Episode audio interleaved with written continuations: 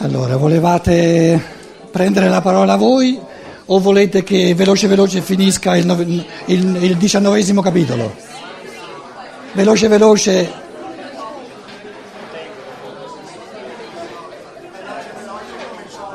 Come al solito, veloce veloce.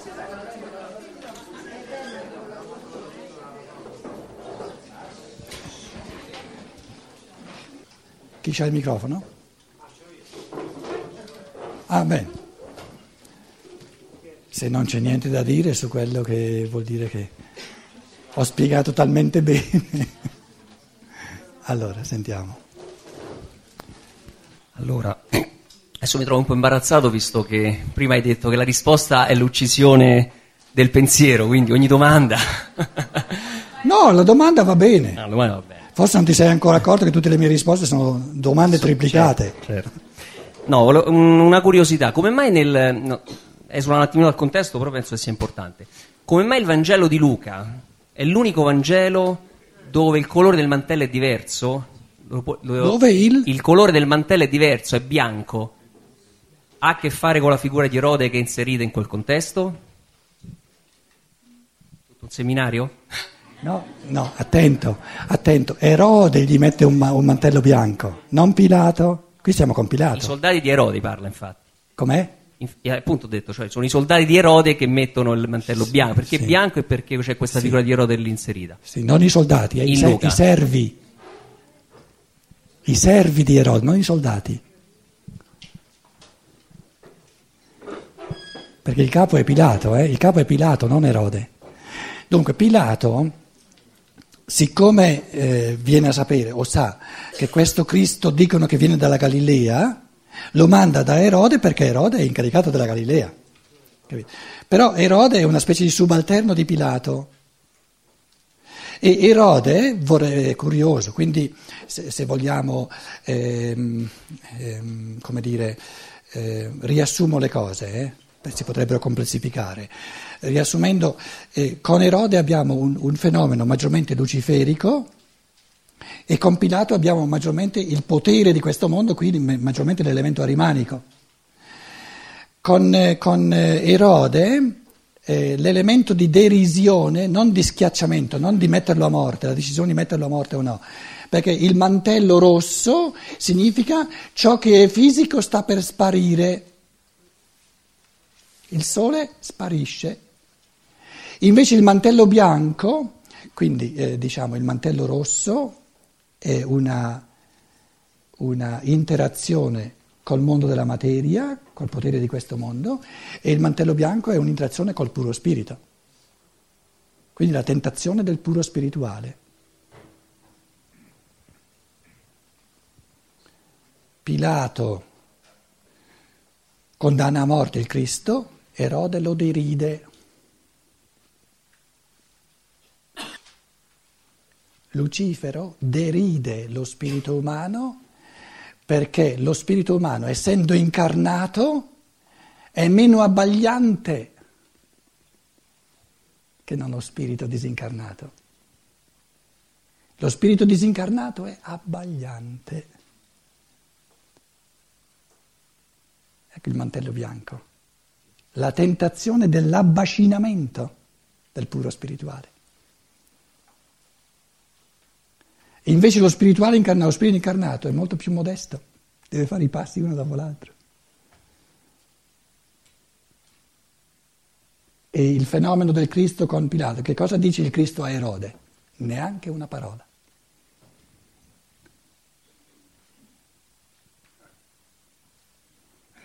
perché lo spirito disincarnato disdegna e quindi eh, non si dà neanche la possibilità di recepire qualcosa dallo spirito incarnato. E quindi Cristo tace. Quindi questo mantello bianco è la saggezza atavica, antica, disincarnata, che disprezza e disdegna, si sente superiore allo spirito incarnato. e esprime la sua derisione mettendogli un manto bianco. Però tu ci hai catapultato fuori dal Vangelo di Giovanni sì, sì. e ci hai portato nel Grazie. Vangelo di Luca, eh, capito? Sono cose. Sono cose che non si fanno volentieri perché allora il pensiero si toglie la base, perché la base di pensiero di un evento nel Vangelo di Luca è il tutto del Vangelo di Luca, che è un'altra matrice di interpretazione. La matrice di interpretazione del Vangelo di Luca è l'elemento dell'amore.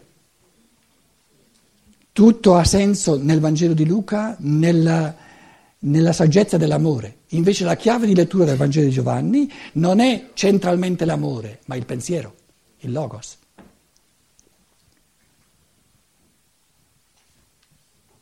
E il disprezzo, il dileggio è una categoria dell'amore, non del pensiero. E perciò c'è soltanto in Luca, non c'è in Giovanni.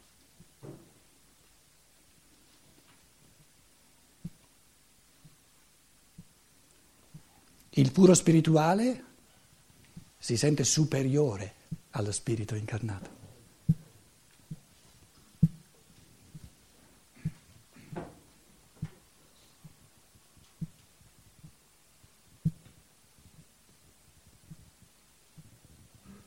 Però non è umano. Sarà superiore se vuole, ma non è umano.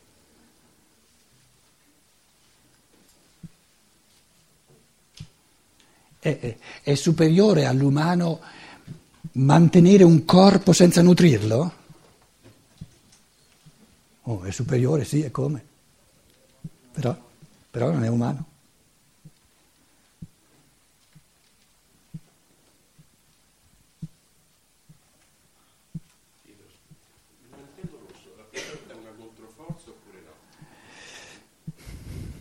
Il mantello rosso rappresenta una controforza oppure no? Un mantello è un mantello, scusa. Diciamo come la corona di spine, per un senso.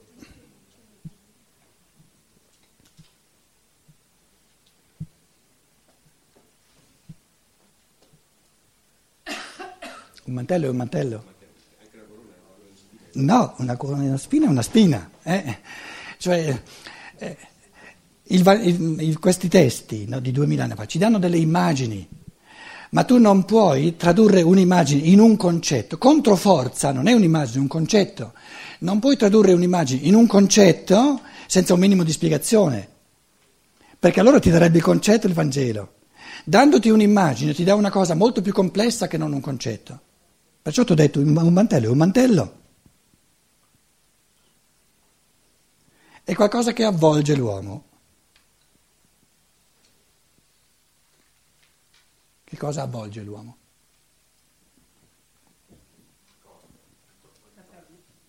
Eh? No, la corporeità è al centro, diciamo, no? È, ma, è l'aura, no? Dove sono i gessi colorati? No, i gessi colorati. Qua.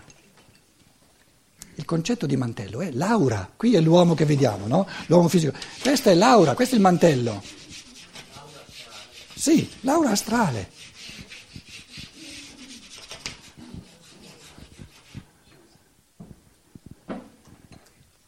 Posso? No, aspetta, aspetta, aspetta, stiamo appena cominciando.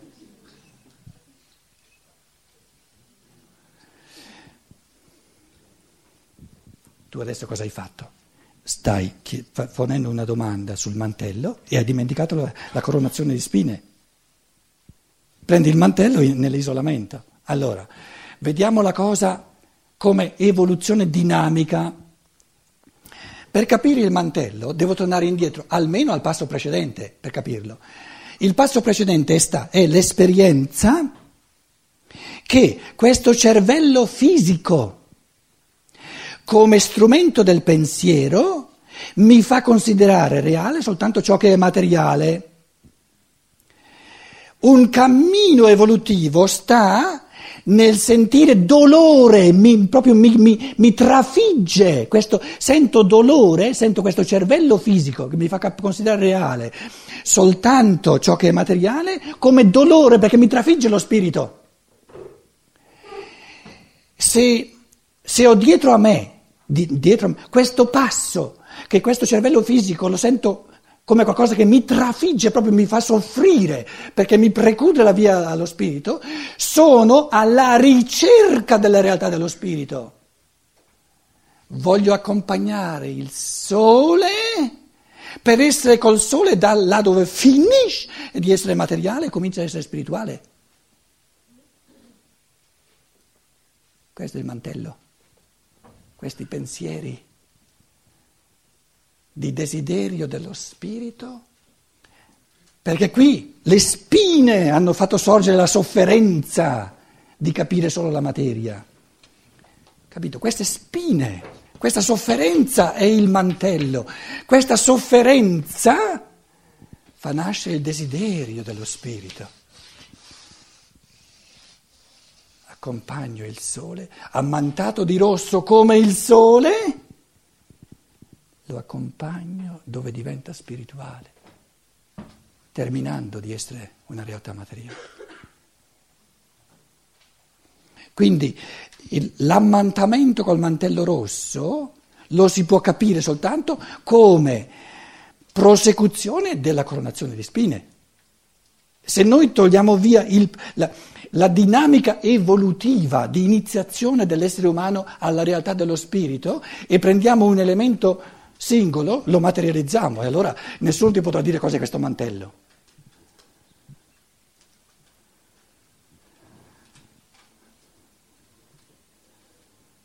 Il mantello rosso è la puntura delle spine, sentita nell'anima, perché il mantello è l'aura dell'anima. Quindi in quanto questa puntura che il, che il cervello fisico mi fa capire soltanto ciò che è materiale, questo dolore, questa sofferenza reale intride la mia anima di desiderio dell'essere spirituale del sole, dell'essere spirituale dell'io del Logos. Questo è il mantello che lo accompagna nel tramonto, dove sparisce come realtà materiale e sorge alla visione dello spirito come essere spirituale. Il sole a mezzanotte.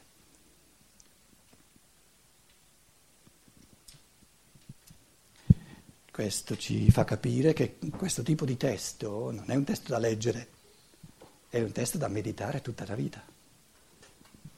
Sempre di nuovo, perché un anno prima hai visto delle cose, un anno dopo vedi delle cose che un anno prima non potevi vedere, perché non eri maturo per vederle.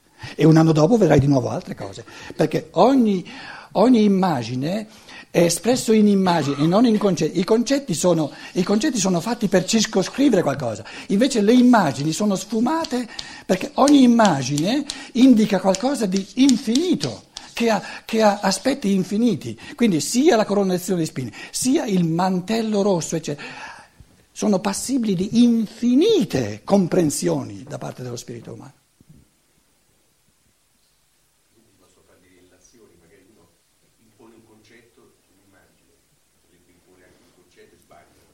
No, no, no, questo concetto di sicuro afferra un aspetto, basta non assolutizzarlo. Basta non utilizzarlo.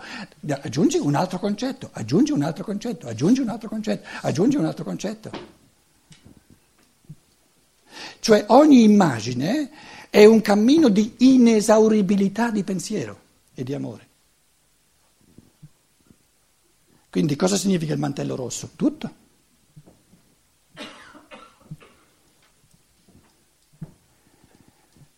Cos'è il mantello rosso? Adesso ve lo dico in una chiave enorme, grandissima.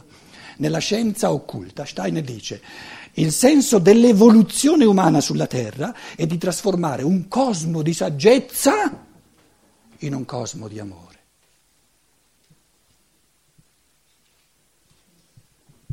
La saggezza è sempre stata espressa col bianco e l'amore, il sangue, è sempre stato espresso col rosso. Come vogliamo esprimere in un'immagine questa totale evoluzione infinita di un cosmo di saggezza che si trasforma in un cosmo di amore? Il sole a mezzogiorno è bello bianco, abbagliante, e si trasforma tramontando questo cosmo di saggezza solare si trasforma tramontando in un cosmo rosso di amore.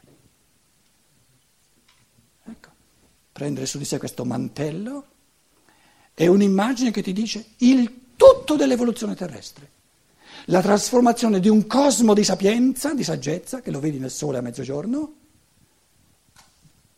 in un cosmo di amore, rosso, intriso di sangue, di amore, di forza di amore.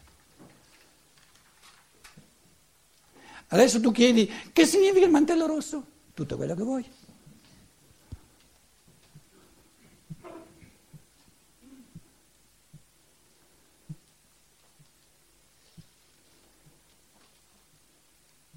Quindi la scienza dello spirito è sorta nell'umanità per darci la possibilità di vedere queste belle cose nel testo evangelico. Non è che le sto inventando.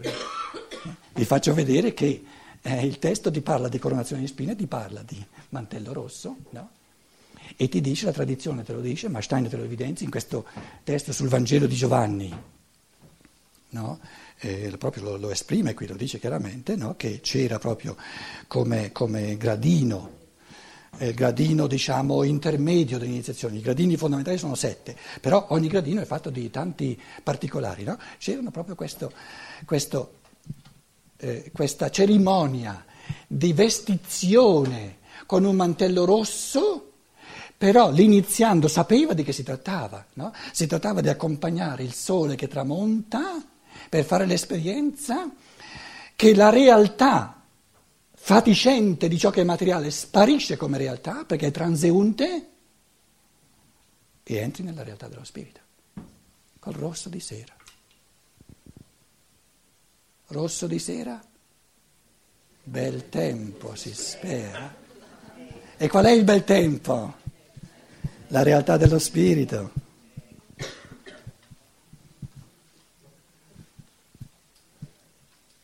non la mattina dopo, eh, per quello è ritornare nel mondo materiale. Quindi c'è una lettura esoterica che dice domani mattina farà probabilmente bel tempo, ma una lettura esoterica ti dice no, il bel tempo è a mezzanotte, quando, quando vivi la realtà dello spirito, quello è il bel tempo per lo spirito umano. Rosso di sera, immaginiamo noi, perché tutti questi proverbi sono sorti da, da sorgenti sapienziali più profonde che non soltanto il tempo esterno, capito? Quindi eh, sapere che nel linguaggio proprio si è, si è mm, eh, come dire, iscritto questo, questi resti di sapienza è molto bello ritrovare proprio anche eh, diciamo, il risvolto esoterico di un proverbio così semplice. Rosso di sera, bel tempo si spera. Il sole a mezzanotte. Un tempo più bello non c'è mai stato. Perché vedere il sole di giorno lo, possono, lo sanno fare tutti. Ma vedere il sole a mezzanotte è un gran bel tempo.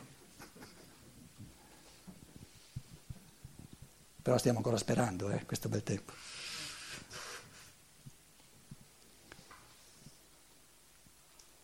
Mentre il buongiorno si vede dal mattino.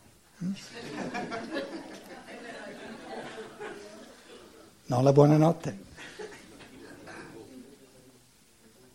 Per ora la notte è notte. Perché l'iniziazione consiste nel trasformare la notte in giorno spirituale. Cosa vuol dire notte? Notte vuol dire quando noi siamo puramente spirituali, fuori dal corpo. Com'è? Sì, quando, quando siamo fuori dal corpo, quando siamo nel, nel puro spirito, non vediamo nulla. Quindi venire iniziati significa continuare a essere coscienti anche fuori dal corpo. Questa è la continuità della coscienza. Che si è coscienti sia che sia nel corpo, sia che sia fuori dal corpo. Quindi il buongiorno si vede dalla mattina, ma la buonanotte si vede dalla sera. E se uno entra nella sera, nella notte col mantello rosso, è il presupposto per essere coscienti anche a mezzanotte nell'esperienza del, dell'essere solare, quindi di, dello spirito, della realtà dello spirito, non dipendente dal corpo. Però questa capacità di cogliere lo spirituale puro, l'essere umano, la può raggiungere soltanto grazie all'interazione col corpo.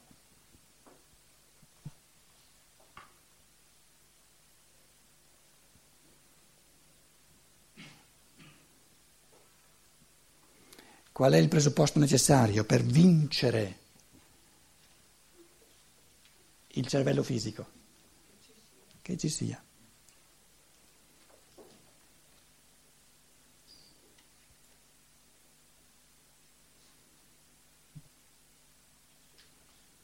Com'è? E che ci sia l'interazione fino alla fine dell'evoluzione terrestre. Perché quando termina questa interazione di vittoria sul mondo fisico, subentra un altro tipo di evoluzione. Terra 5, per esempio.